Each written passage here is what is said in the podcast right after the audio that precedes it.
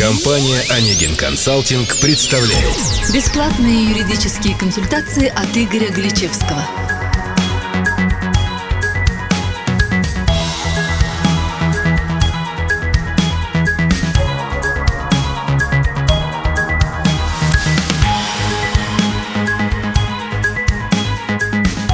Здравствуйте, уважаемые слушатели!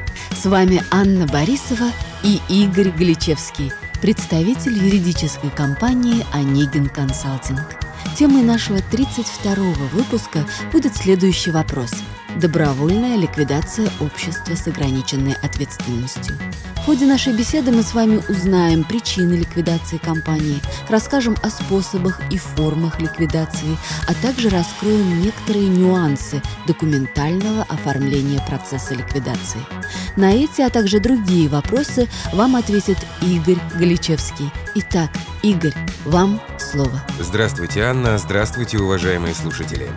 Э, Гражданский кодекс Российской Федерации содержит общие правила ликвидационной процедуры, а федеральный закон об обществах с ограниченной ответственностью устанавливает, что общество может быть ликвидировано как добровольно, так и по решению суда – государственная регистрация ликвидации юридического лица проводится в соответствии с федеральным законом номер 129 о государственной регистрации юридических лиц и индивидуальных предпринимателей и состоит из нескольких этапов, которые завершаются уведомлением о снятии учета, то есть исключением из единого государственного реестра юридических лиц. Вы упомянули нормативно-правовые акты, касающиеся процедуры ликвидации. А какие существуют способы ликвидировать общество с ограниченной ответственностью? Ну, организацию можно закрыть несколькими путями. Во-первых, добровольно, то есть по решению учредителей.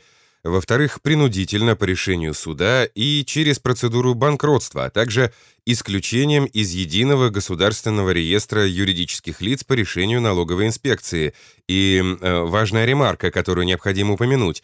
По законодательству Российской Федерации ликвидация юридического лица влечет его прекращение без перехода в порядке универсального правоприемства его прав и обязанностей к другим лицам. Так как тема очень обширная, в данном подкасте предлагаю разобрать только процедуру добровольной ликвидации компании. Согласен. А что вы можете рассказать про добровольную процедуру ликвидации? Вообще прекращение деятельности компании может инициировать любой из участников общества – кроме этого, с 2016 года инициатором процедуры ликвидации может выступать руководитель общества. На общем собрании общества методом голосования участники должны принять решение о завершении его деятельности. Также на общем собрании создается ликвидационная комиссия, которая в дальнейшем руководит деятельностью компании и назначается председатель или ликвидатор – Далее, в течение трех рабочих дней после даты принятия решения о ликвидации юридического лица, общество обязано уведомить об этом в установленной форме регистрирующий орган по месту нахождения ликвидируемого юридического лица с приложением решения о ликвидации юридического лица, причем именно руководитель ликвидационной комиссии, то есть ликвидатор, уведомляет регистрирующий орган о формировании ликвидационной комиссии или о назначении ликвидатора. А какие документы необходимо подать в регистрирующий орган при ликвидации общества с ограниченной ответственностью? Всего два. Это решение о начале ликвидации компании, создание ликвидационной комиссии и назначение ликвидатора – и также заполняется форма R15001, которую требуется заверить у нотариуса. Каким должен быть следующий шаг после оформления документов и их подачи в регистрирующий орган? Э, далее мы урегулируем наши отношения с контрагентами и возможными кредиторами. Чтобы деятельность была прекращена в соответствии с законом, необходимо сделать публикацию о ликвидации общества в специальном издании «Вестники государственной регистрации», в Вестнике указываются сроки, в которые кредиторы могут предъявить требования к обществу по закону не менее двух месяцев. А какие документы требуются для публикации о ликвидации общества в Вестнике? Ну, в первую очередь, бланк-заявка, которую можно посмотреть и заполнить на официальном сайте. Во-вторых, это сопроводительное письмо, также копия решения о начале ликвидации общества, создании ликвидационной комиссии и назначении ликвидатора – Четвертое – это произвести оплату за публикацию и приложить подтверждающий документ. И пятое – копия листа записи, полученного из налогового органа о начале процедуры ликвидации. Мы разобрали процедуру размещения публикации о ликвидации общества в Вестнике государственной регистрации. Здесь все понятно. А как проходит процесс работы с кредиторами ликвидируемого юридического лица? Вообще закон обязывает ликвидационную комиссию применить меры по выявлению кредиторов и получению дебиторской задолженности – всех известных кредиторов надлежит уведомить в письменной форме о предстоящей ликвидации юридического лица. Такое уведомление лучше отправлять письмом с уведомлением о вручении, чтобы в дальнейшем были доказательства о том, что контрагент получил ваше уведомление о прекращении деятельности. Существуют ли государственные проверки для обществ, находящихся в стадии ликвидации? Да, после публикации информации о ликвидации общества – у налоговых органов есть как минимум два месяца для инициирования проверки.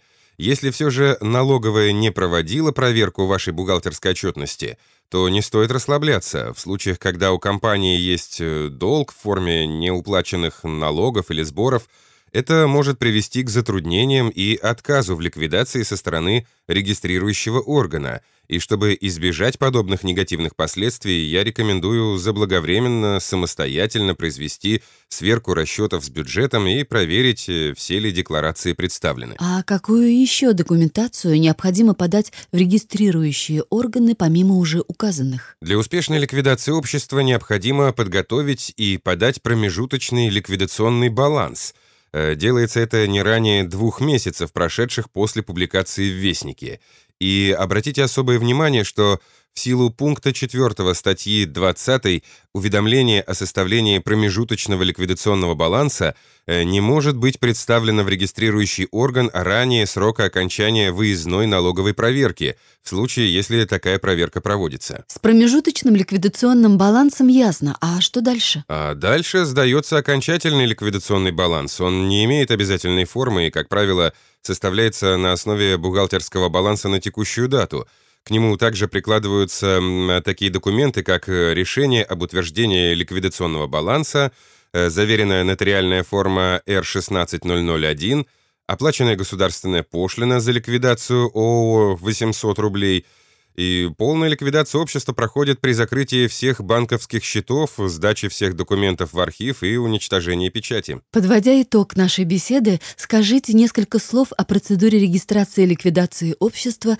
из вашего профессионального опыта. Ну, как вы видите, процедура добровольной регистрации ликвидации ООО хоть и несложная, однако имеет свои нюансы – если вы хотите закрыть компанию без проблем и ошибок, то мой совет найти э, хорошего специалиста или юридическую компанию, которая занимается подобными вопросами. На этом наш диалог подходит к концу. Спасибо, Игорь. О нашей аудитории я напоминаю, вопрос освещался представителем Онегин Консалтинг. Вопросы юридической направленности вы можете бесплатно задавать на сайте компании или на сайте официальной группы Онегин Консалтинг ВКонтакте. Также на официальном сайте Онегин Консалтинг в разделе «Форум» вы сможете найти текстовую версию нашего сегодняшнего подкаста.